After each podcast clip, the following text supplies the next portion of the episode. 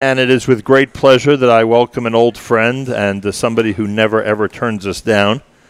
Um, first of all, he'll never turn us down in general, but when we come to New Jersey, he's enthusiastically ready to join us here on the air at JM in the AM. And that's, of course, Rabbi Chaim Hagler, who is the uh, head of school. Is that the proper uh, title? That is. Head of school at Yeshivat Noam uh, which we remember from the very first day of its existence, and now it is, my gosh, how old? How old is Yeshiva Noam? Uh, we just started our 19th year. 19 years old. You're you're almost past your teenage years. That's it. That is it. Huh? all those all those teenage growing pains are almost all behind you at Yeshivat Noam.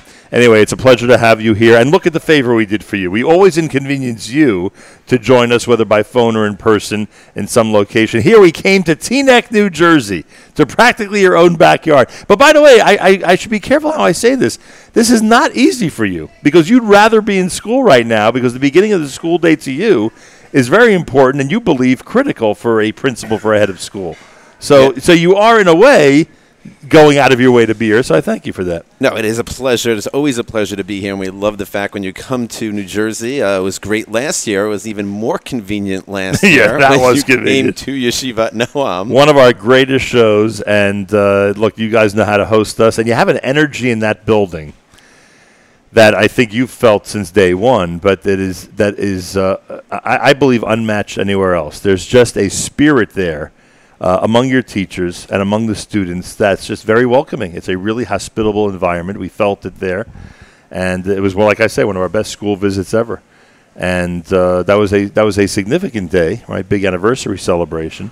Yes, our 18th anniversary. 18th anniversary, and I would hope that this school year also. That was close to the beginning of the school year. I hope this school year also has gotten off to a good start school year has gotten off to a wonderful start. Specifically, that energy that you talked about, that avira in the building is is is there um, happy students, um, teachers that are excited.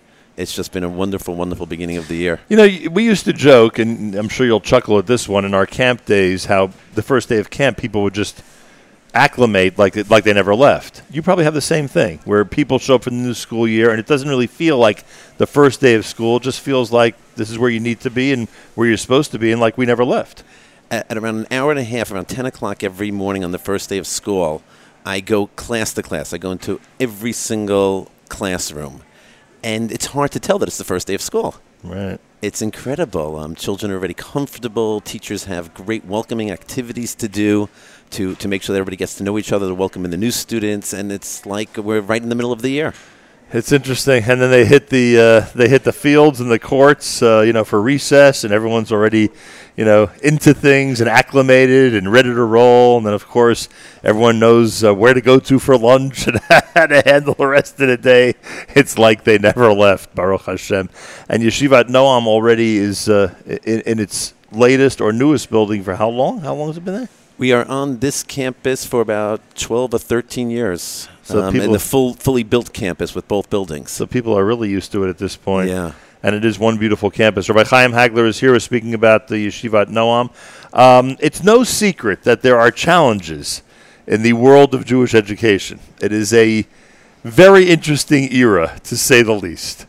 And, uh, and, and I'm not even talking about, you know, the, the, the different things that we hear about in the news and things like that. Some of those are really serious but just the basic education of a student competing with the iPhone. And in our community, frankly, the iPhone and technology is, is front and center, you know, basically at this point.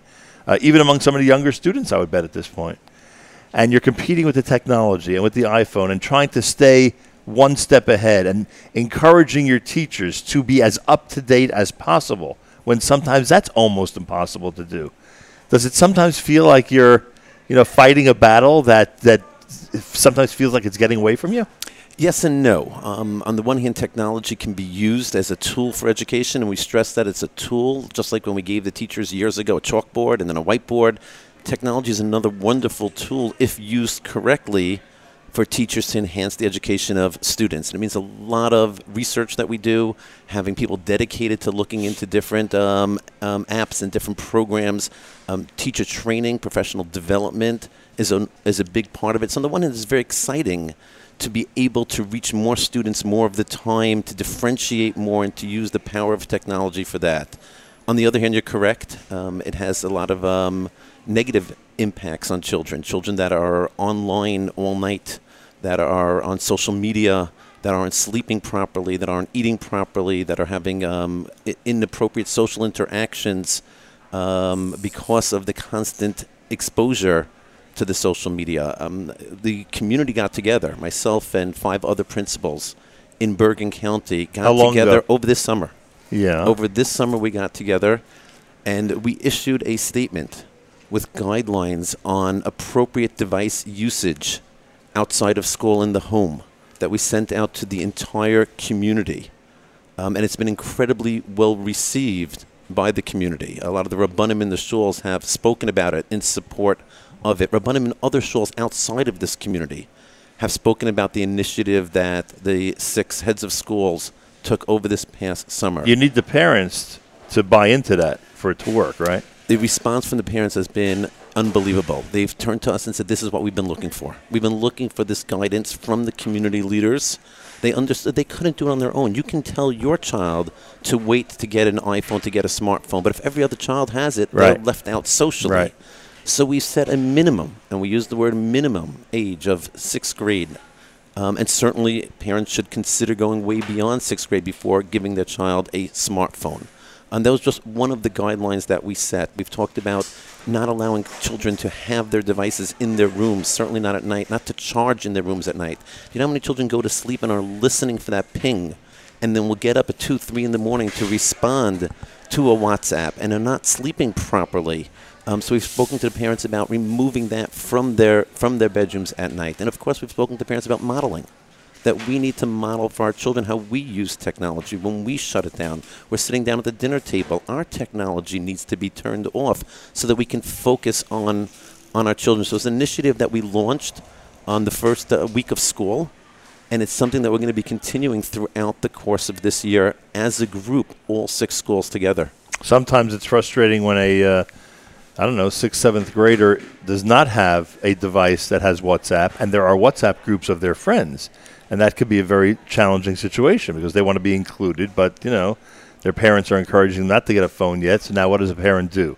You know, do they cave in, if you call it that, because you want your child to be included and to feel like they're included, or do you wait it out and you know see what happens? These these very and that's a small little detail in this whole picture uh, of, of what you're describing. Also, you don't want. Do you fear? Do you fear that your teachers, or let's say an individual teacher, may not be as proficient when it comes to technology as the kids are?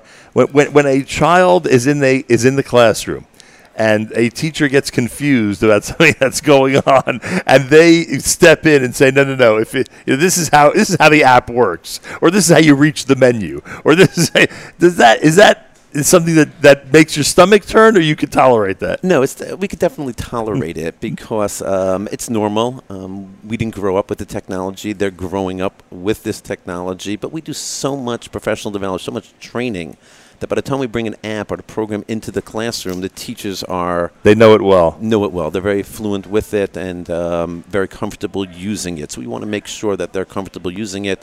We want to make sure that the tech support is there for them, so that it, there are no glitches along the way. Is there ever a time when, uh, unfortunately, a teacher just can't grasp it? That with all the training, it's just you know it's because I I ask this because I have listeners who are frustrated by the fact that we're a digital network, and they still you know and they and they tell us they just still can't get this and that. I mean, if you have enough training, it is doable, right? There's no such thing as as as having a, a wall or a block where you will never be able to to hop it, so to speak. Correct. And when you look at the teachers that we have, there's not every single teacher has a smartphone. That's so they're true. all Good point. using technology. no matter how old or young they are, right? Correct. So all of our teachers are using technology in their personal lives. Right. So it's just an extension of that.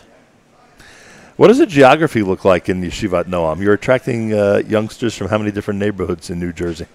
From several different neighborhoods all over Bergen County. Obviously, Teaneck is the largest. Bergenfield, New Milford, um, various sides of Teaneck we're growing on, on all ends. Uh, Englewood and Tenafly.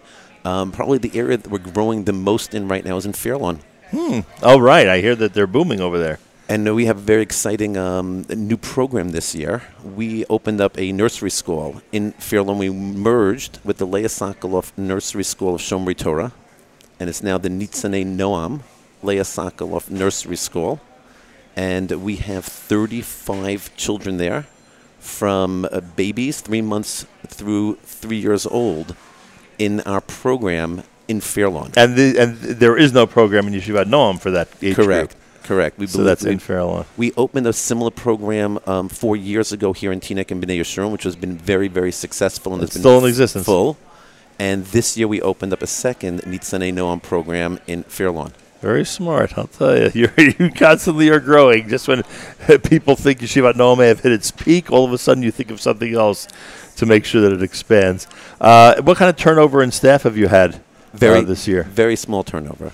Uh, majority of our staff members uh, have returned, thank God, which really is a very good thing for us. Yeah, sure. I mean, what's better than the continuity and uh, having the consistency year to year? No question about that. And how does your eighth grade look this year? Are they uh, an active group? Are they are they one of those? Uh, I don't want to say rambunctious, but are they are, are they one of those uh, groups with a personality? Your eighth grade at Yeshivat Noam? So far, they've been a really wonderful eighth grade. They've set a nice tone in our middle school and have uh, enjoyed being the oldest students uh, just this short amount of time and uh, have began to take on those uh, small uh, leadership roles. And for those who think I'm making all this up, you can attest to the fact that every eighth grade has its own distinct personality, right? Everyone does. Everyone does. And it takes a few months for it to really gel Right. and come together. and it develops, and then of course May and June roll around, and Rabbi Hagler's upset that these kids are moving on because you just you just started to really Oh, get to know them in this in this wonderful fashion as they're making all these decisions For about what to do with the rest of their lives. Eighth grade graduation is a beautiful time, but a very hard time for us. Right,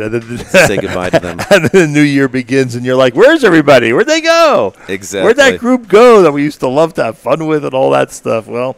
I guess that's the way life is. Uh, well, we wish you the best of luck for the uh, 5780 school year. It looks like it's off to a good start, Baruch Hashem. And our best everybody to Shivat Noam. 19 years already. I remember the very first day You and remember how me- proud we are that we that look. I mean that that that you've done all of this uh, there is just so incredible and so amazing. You, you are correct that you have been on board since I'm going to say before the first day. right. We spoke right here on these airwaves and about Yeshivat Noam months before it opened to announce it and to broadcast it to the community. It's uh, it's been an amazing accomplishment. Look what it's done for so many thousands of families at this point, and you should be very proud of Rabbi Hagler.